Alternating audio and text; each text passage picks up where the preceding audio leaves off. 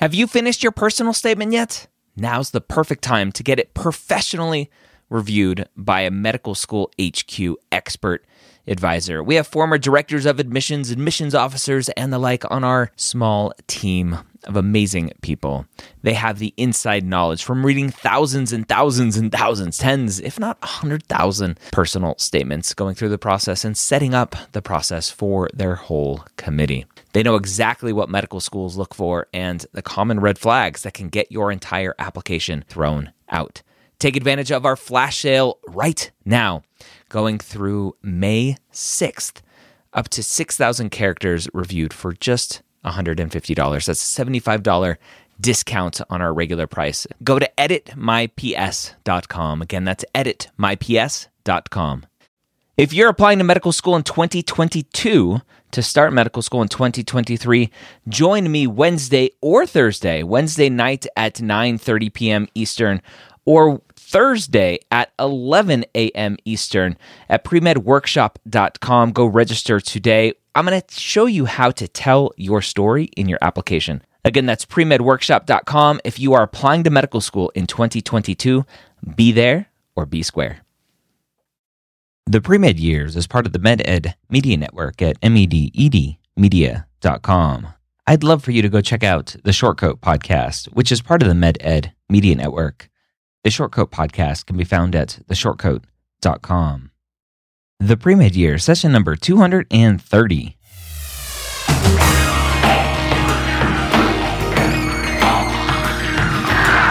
Hello and welcome to the two time Academy Award nominated podcast, The Premed Years, where we believe that collaboration, not competition, is key to your success. I'm your host, Dr. Ryan Gray, and in this podcast, we share with you stories, encouragement, and information that you need to know to help guide you on your path to becoming a physician. I wonder if I should change that to becoming a medical student, because really that's what we're trying to do. Anyway, welcome to the pre-med years. I want to take a second and thank Cram Fighter for continuing to be a sponsor here at the pre-med years. Cram Fighter, if you do not know, is the perfect place to go and set up a a perfectly customized study schedule for your MCAT. You log into the website, you tell it the materials that you have, the date that you want to take the test, when you're starting, and let it work its magic. Go check them out, cramfighter.com. I'll have a coupon code that I'll give you in a little bit to save 25% off their service. All right, so today I have an awesome guest, somebody that has been part of the Hangout. And if you're not part of the Hangout group, you need to be medicalschoolhq.net slash group. It's our private Facebook group specifically for listeners here at the pre med Years and all of the MedEd media shows. So medicalschoolhq.net slash group. Now, Chad doesn't really share this during the interview, but I'll talk about it a little bit at the end. There was a member of the Hangout that's reached out to Chad and actually helped him secure possibly an interview at one of the medical schools that he applied to and was ultimately accepted to. So I'll share a little bit more about that after the interview. Let's go ahead and dive right in. Chad, welcome to the pre med years. Thanks for joining me. Thank you very much for having me.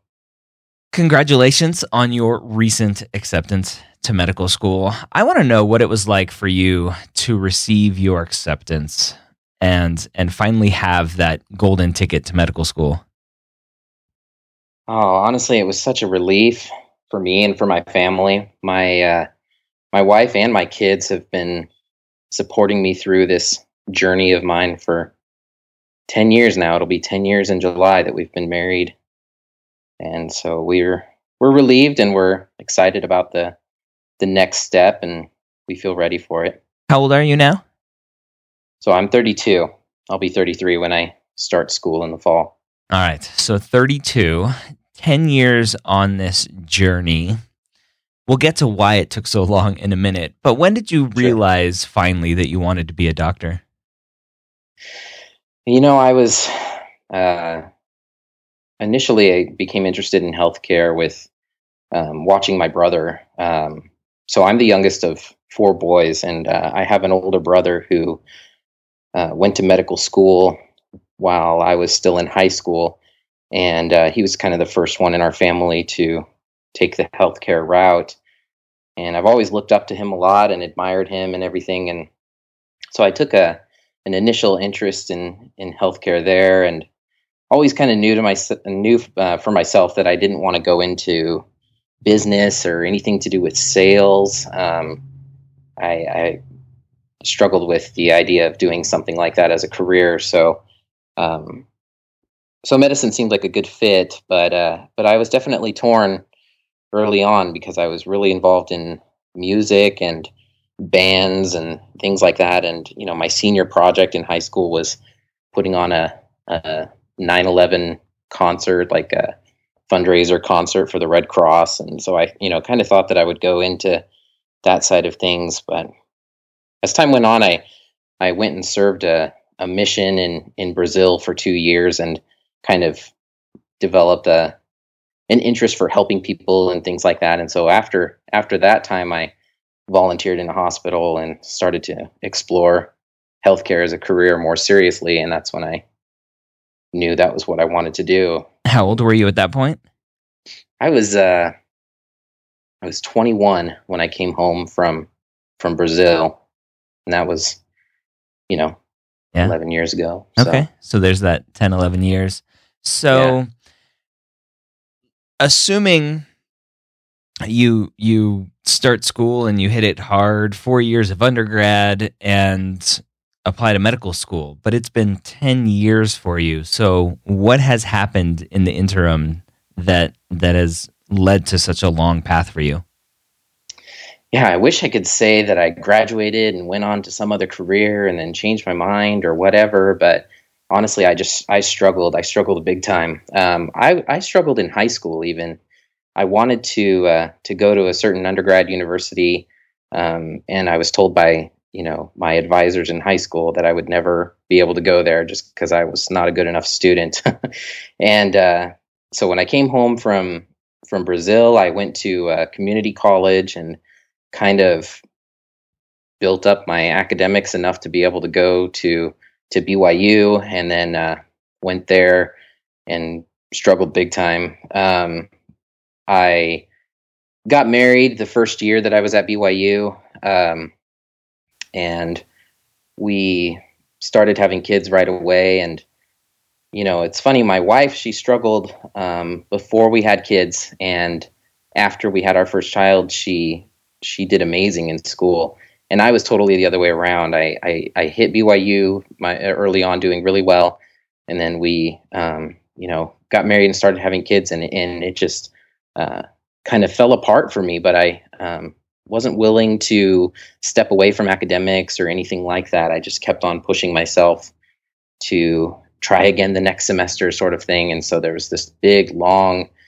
you know, drawn out process of me failing classes and trying again and things like that. And it was a it was a pretty terrible rut that I that I dug for myself for you, sure. You talked about struggling even in high school and and as you began college. What did what does that mean? What does struggling mean? Were you not finding enough time to study or studying inefficiently? What does that exactly mean? I think I think I, I'm one of those students who genuinely just like didn't know how to perform well.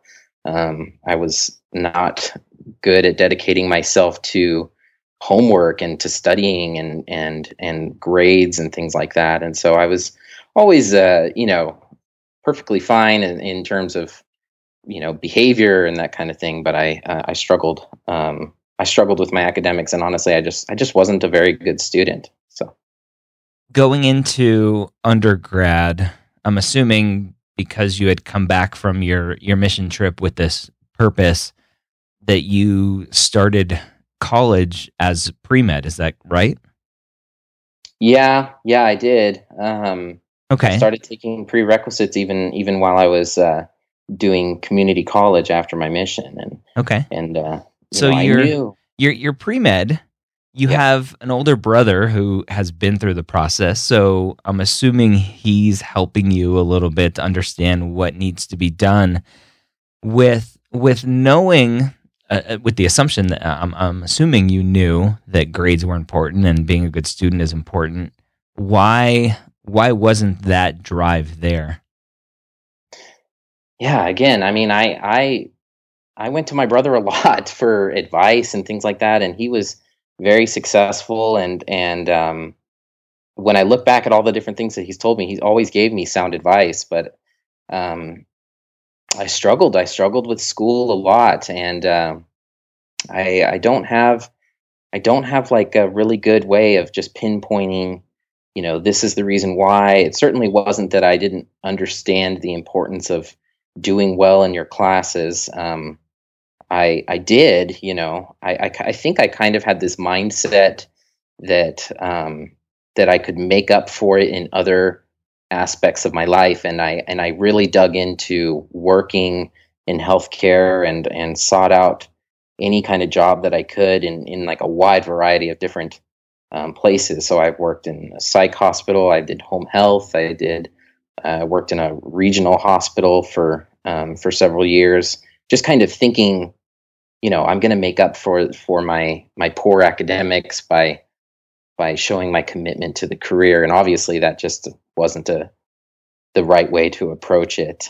And uh, and like I said, I mean, I I had some I had some changes that I had to make in in the the way I approached school, and and it was just something I I was never really good at, and uh, only only recently in the past couple of years was I able to kind of make all that come together and actually you know commit myself to school the way I the way I needed to to to be successful. Those first couple of years where you're struggling along, what were you doing as as I talk about on this podcast a lot, course correct? Or were you Mhm. even trying to course correct or were you just kind of going at it the same every time, going, okay, maybe this time will be different? You know, I I, I seriously think I put in a, a sincere effort to course correct. Um, even with my academics and stuff, uh, I would, you know, utilize the different services that that were on campus to, um, you know, learn about scheduling your time better and and how to study better and things like that. And um, I just didn't. I, I don't think I applied that material uh, properly. Uh, I think I think there was a a major commitment issue for me with um, with with my working and providing for my family and stuff like that. I, um, you know, I always was putting that kind of stuff first um, before academics, and I. It wasn't until much later on that you know I I really learned something that uh, an advisor told me was that you're you're not trying to prove to medical schools that you um, that you will make a good doctor. You're trying to prove to them that you'll make a good student, and uh, and I just really hadn't taken the time to do that. So How much were you working back when you were in school originally?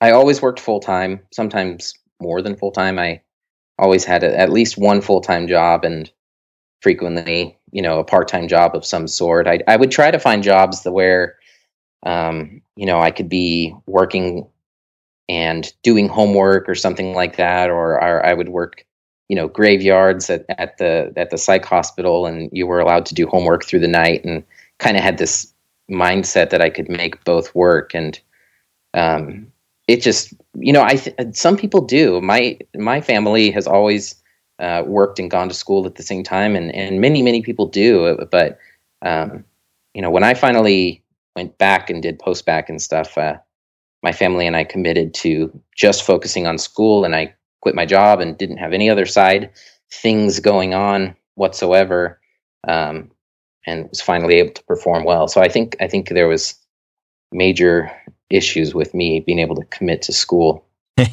it, sounds like it because talking to you and hearing this story, it's like, okay, I had this issue, I had this issue, I had this issue, and then I was finally able to figure out the last couple of years. But you're also saying the last couple of years you focused 100% on school. Right. I think I I mean I think that really was the issue was just my inability to commit to school and treat it like a full-time job, you know. Um By I- by was- saying was- inability, are do you mean inability for you to to wrap your head around it, or inability because you needed to have a job to bring in income? Well, I just thought that I always had to have a job to bring in income and that I couldn't make it work any other way. So I guess I guess when I say inability, I mean, you know, wrapping my mind around that idea Lack of thinking outside the box. for sure. Yeah. Okay. Interesting. All right. So you struggled along, it sounds like, for a while. As you, obviously, 10 years into this process, how long were you in school or did you finally give up before ever getting your degree? So I I struggled along, man, and the the way that they um, would do um, any kind of academic uh, suspension or probation at my school.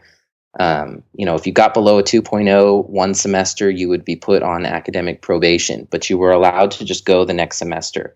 And so I had this like, you know, floundering uh, between a 2.0 and below a 2.0 for years. And finally, uh, in 2012, you know, I got an academic probation again, and then below a 2.0 the next semester, and was put on a, a year long academic suspension. And honestly, even then, I didn't really take a break from me trying to to do work and school and all that stuff. I I I basically bounced over to another university close by and took classes during that year and tried to get back into BYU before the year was up, and they did not approve that. So, you know, um, I eventually was able to go back to BYU.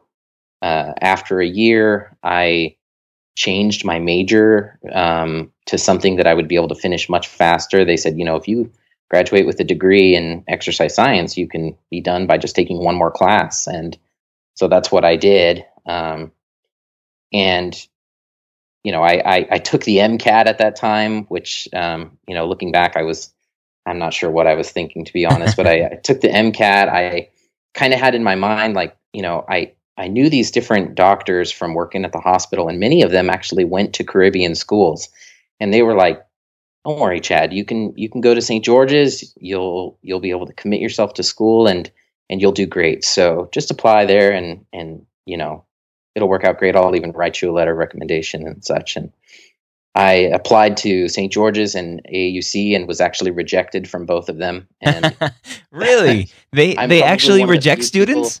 Yeah, they do. I'm probably one of the few people in the world who's been rejected from Caribbean schools, Wow. and uh, I And was a when I, was this? I was a wreck, man. It was terrible. Um, let's see, that was probably the end of 2012. 20, no, no, it was 2014. It was 2014 when that happened. Okay. So you're So- you're floundering around. Yeah. Hovering around a 2.0-ish GPA, maybe a little bit above. At at what point or at, at any point did you say, "You know what? Maybe I'm just not cut out for this doctor thing." Uh, I think I kind of worried about that in the back of my mind um, the whole time, and I and honestly, it probably it probably affected my my ability to to do well in school. Um, I I definitely had confidence issues. I always have, you know, and so kind of in the back of my mind, I I know that like I'm not really going anywhere with this, but but I want to be a doctor so bad, and I'm not willing to walk away from it, and I'm being told by advisors and and even you know pre-med advisors like look chad this is probably not the best option for you.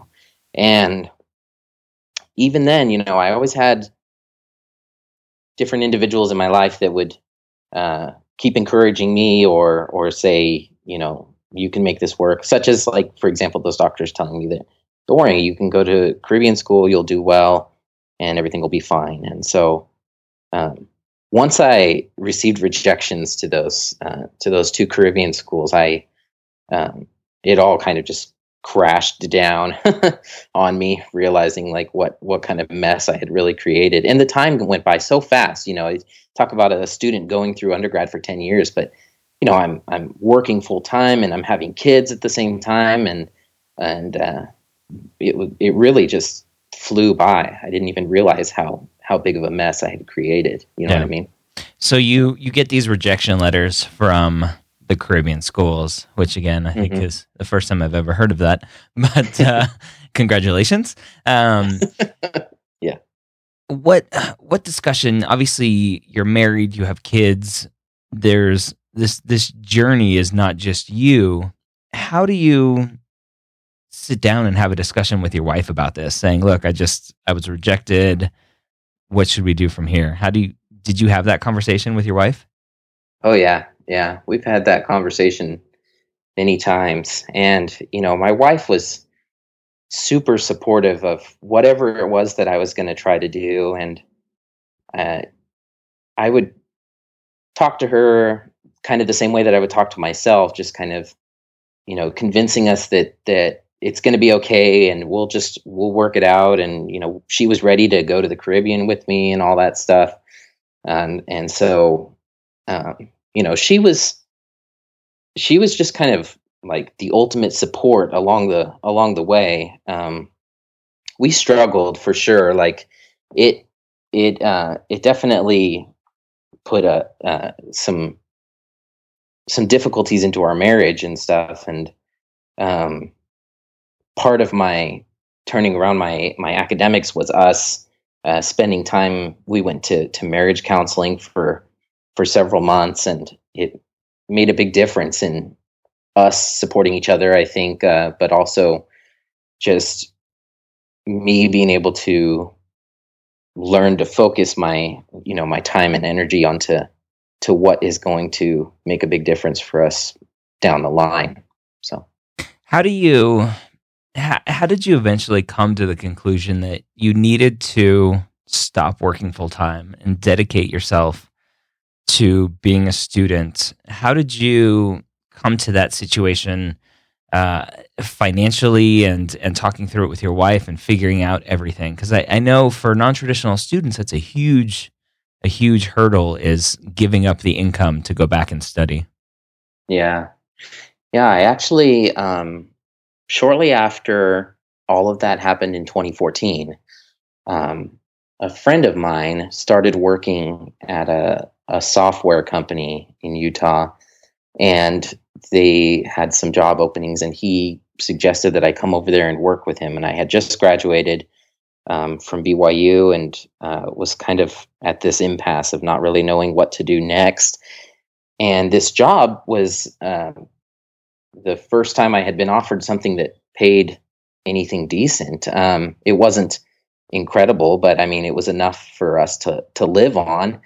And um, but I knew that it meant walking away from from healthcare, so it was really tough. And you know, I talked about all those healthcare jobs that I had. None of them paid over ten dollars an hour. So, um, you know, this was the first time something with like a decent salary was being offered, and so I walked away from my job at the hospital and uh, started working for this company. And they were such an awesome company. I mean, like the kind of place that has you know the the super rad break room and like they would send our family to Disneyland and stuff like that you know and and even then you know after just a few months of working there I was like man I am not happy doing this like I can tell that if I don't make this work for me to become a physician, I am going to regret it for the rest of my life. But working there taught me a lot about dedicating myself to projects and working in a professional space and uh, kind of being on my own and doing well. And I think it gave me a lot of tools to finally go back to school and perform well. But it was it was my big uh, aha moment of you know I I can't just substitute my my dream of being a doctor for something else. And so my wife and I talked about it, and and thankfully, you know, we were on various social programs, food stamps, and things like that. And so, you know, there's no way I would have been able to go back to school if we weren't. Um, but we were able to make it work financially to where I was going to go back to school and just do school.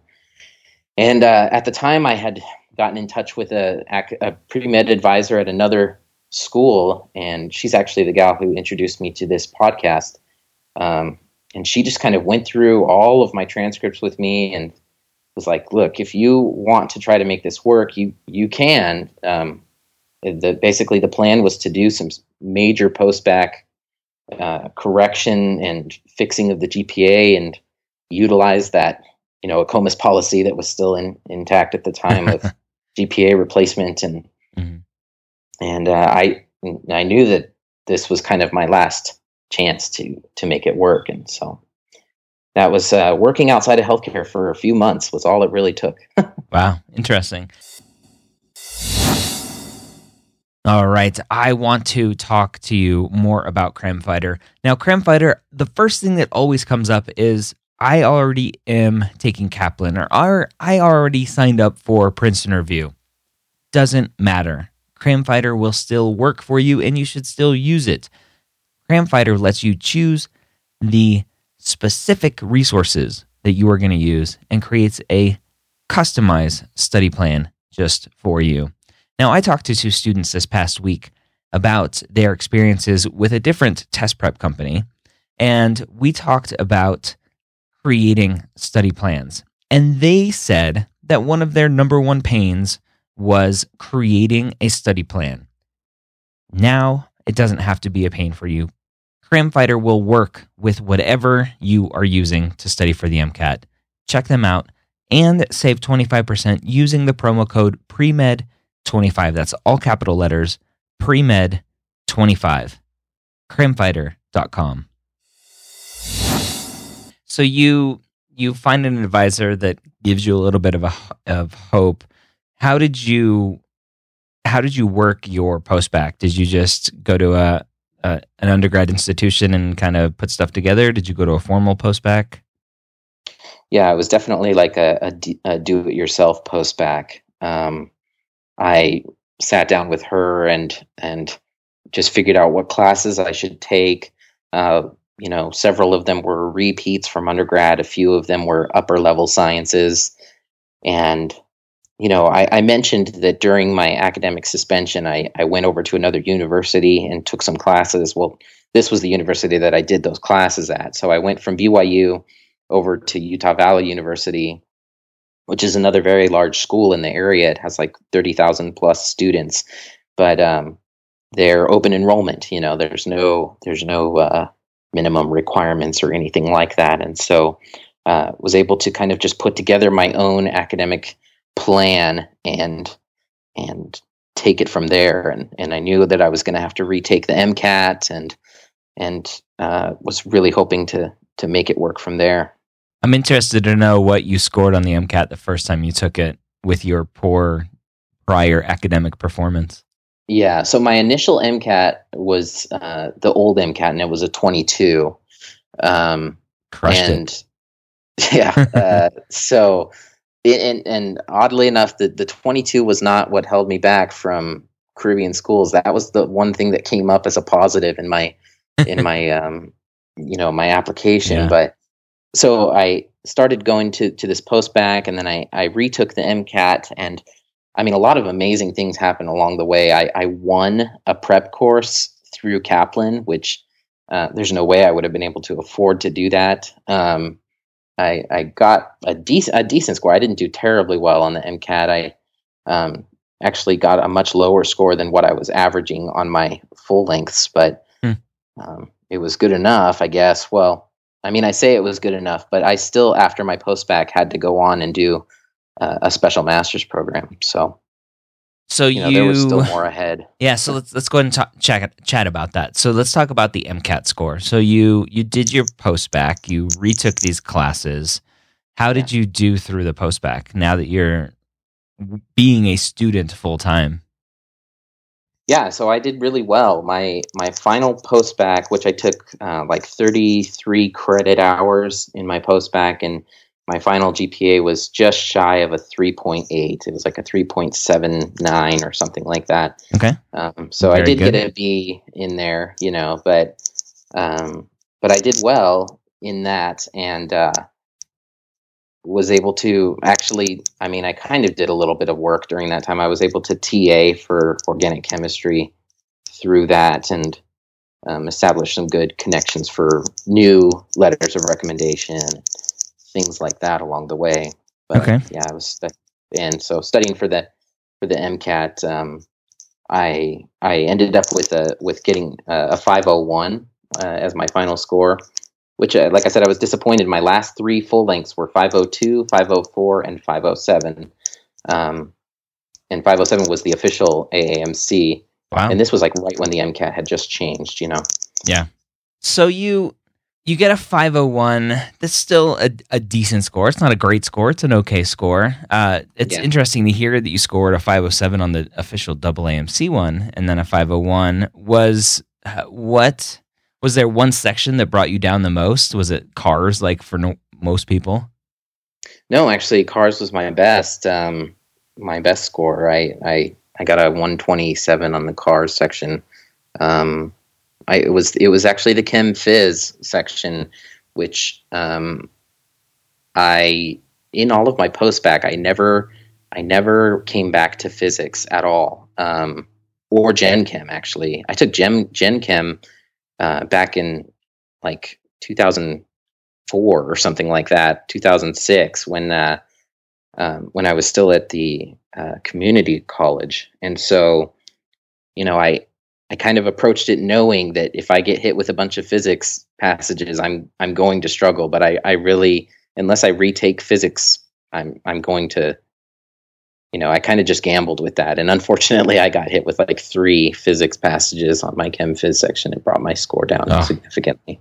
Bad So- luck. Oh well. It kind kind of is a little bit bad luck. I even when when I was working through the the course and stuff and talking to different people, they were like, you know, you just got to focus where you can, and and I wouldn't, you know, try to dig through all of physics because you're going to end up ignoring stuff that you could do better on by just you know providing effort there. So Yeah.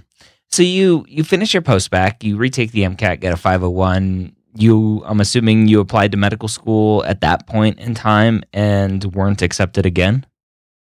You know, actually, I applied, and while I was applying, I went through my AACOMAS application, and the GPA that came up, my calculated GPA was actually incorrect. Um, I this is a little bit of a long story, so I apologize, but I paid for the professional transcript entry, had all of that put in, which obviously there was a ton to put in there. Mhm. Um, I tried to catch all of the errors that they had made in the professional entry, which there were there were tons of little mistakes and stuff, but I didn't understand how the um, marking it as a repeat uh, worked from one institution to another. So all of my all of my poor grades at BYU that got repeated in in my postbac, instead of the GPA being swapped out, instead of the grade replacement being used, they were just averaged together.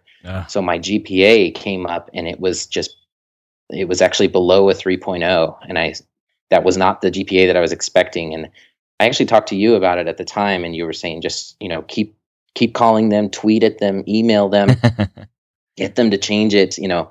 And they recognized the mistake but, you know, that fell on me for missing it even though I paid for their service, you know, I should have just entered it myself at the time.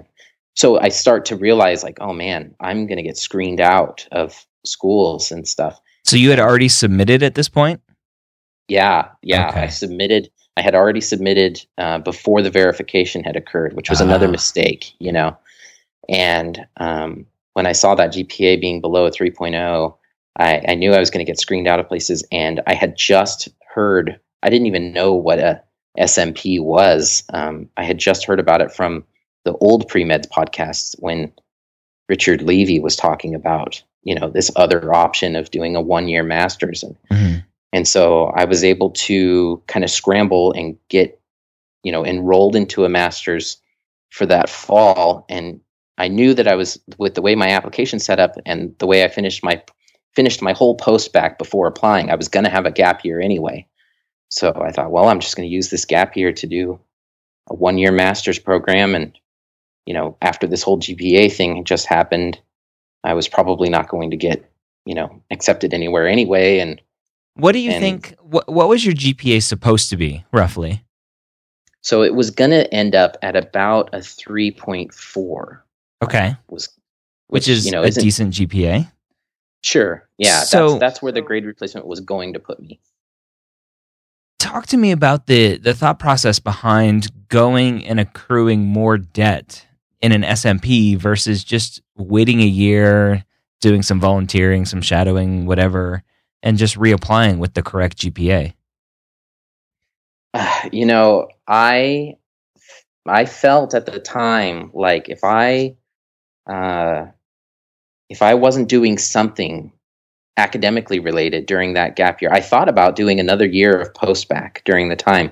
I thought, you know, I could even get my GPA up higher and and reapply with uh, with a better GPA. And we were really tempted to do that. And there was, you know, uh, the option to do this special master's program, and we found a school where the medical school classes that are involved in the master's program um, you don't have to repeat them if you stay on at that school.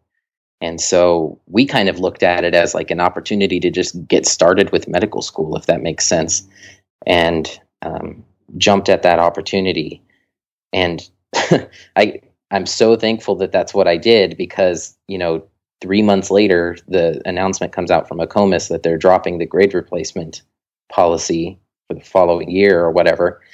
Um, and I would have been up a creek big time at that point. It would have been a really tricky situation. Yeah. How did you go about researching SMPs and and finding this program that that had this policy? Just started googling different schools. Basically, um, I didn't I didn't find a, a good resource to, you know, specifically look at the different SMP programs and how much they cost and what what their different policies were and things like that. So I just started googling different programs and knew that I was going to try to move east toward where my wife is from so we could be closer to her family and such. So we basically just took a bunch of schools that were, you know, top of our list anyway and looked into their programs and talked to advisors from those schools and kind of made our choice that way how was it going from undergrad post-bac classes to an SMP where you're basically taking classes a lot of times with the medical students? What was that transition like for you? Um, it it was a, a smooth transition, thankfully. Um, the the program was rigorous, um, and you know the only you would have one actual medical school class, which was medical gross anatomy, you know, with the med students, and then you would have all these other classes that are graduate classes. And um, I think by the end of my post bac, I had kind of established a good uh, system for myself to do well in school, um, and was able to perform very well. I have a 4.0 coming out of that program, so. Um, it was it was a smooth transition. I realized that those programs can be, you know, kind of a high risk opportunity, high risk, high reward, right? But mm-hmm. um, I think we were confident that we were going to to do well there. Um, and, you, and usually with with starting an SMP, the the timeline for starting the SMP and for the application cycle, you, you don't get a lot of time in the SMP before you're already applying for the next the next application cycle. Is is that how it was at your school there as well? Yeah, yeah. actually it was. I mean, um, so so I finished my application early, you know, in like June, and all of this stuff happened with the GPA calculation and looking into SMPs. And by then, most SMPs were closed as far as like applying to them and things like that because it generally is for a student who's been rejected and then maybe the school reaches out and offers you this this program or whatever um, but i was able to talk to these different schools individually and found three that would let me apply and then one that let me in as like a, a late applicant so so my performance there um, actually ended up factoring into the same application cycle. So I had that fall semester uh, and updated all of my grades and things like that. And, um, you know, that factored into me getting accepted to the school I did my SMP at. And then I was actually offered an interview and accepted to another school after the fall semester. Um, and uh, ultimately, that's actually where we're going. So, so I did my SMP at at LMU DCOM in Tennessee, which is where we are now. Mm-hmm. And then I was, and then after the fall semester, so just recently, I was offered a, an interview at Nova in Florida. So we're going to be going down there. Great. That's awesome. So, but yeah, it all worked into the same single application cycle. So we've been going fast. Yeah. So, so explain, explain that timeline again. So you, you apply in June, your transcripts are messed up and show a GPA 3.0 or less. That's the application that got you into two medical schools? Yeah. Yeah. With the fall, you know, this, this most recent fall semester, uh, 4.0 at, at in an SMP. But yeah, that's the the same application, and and I was never able to actually update it um, formally, you know, to to fix the grade replacement. Uh, but the 4.0 in my fall semester of an SMP, so I have that graduate 4.0 GPA, post bac 3.78 GPA, and now my cumulative GPA after the fall semester just barely got bumped up above a 3.0, like a 3.08 or something like that. and how that did, put me over the threshold. How did you go about, since AACOMAS said, sorry, nothing we can do about it? Uh, I'm assuming that you went and notified each of the schools individually and gave them a breakdown of what should be your GPA? I, I tried to do that. You know, it um, they just have so many different applications to to sort through, and um, the, AACOMAS basically told me you're going to have to contact schools individually and, and break this down for them, and which is incredibly difficult to do in a concise email that that makes sense. But um, you know, I contacted several schools and was was being you know contacted back and told uh, there's nothing really we can do for you. We just go by what AACOMAS says and that's actually what you know got me to look into the SMP programs and stuff like that because I realized that I was up against a wall. Interesting. Okay. Yeah. What has been your biggest lesson learned on this whole journey for you? Oh, there's been so many, you know, um, but probably just to pick pick something and dedicate yourself to it. I guess um, for me, it was academics. I I, I just really had to um, go in all the way with that, and um, that's something that I've that I've never really been good at. I've always kind of spread myself thin, and so I've I've learned how to focus on one thing at a time it's made a big difference. I talk a lot about plan Bs and not having a plan B. At any point along the way, did you start trying to formulate a plan B? I did not. I mean, other than other than that moment where I walked away from healthcare, um, that was never really a plan B for me. That was more like, okay, this door has closed. Now what? Um, and then coming back into it. And even with these things happening along the way um, i i never gave myself a plan b. Um, i was told to constantly but uh, i'm thankful that i didn't because i i'm i probably would not be where i am right now if i if i had a plan b.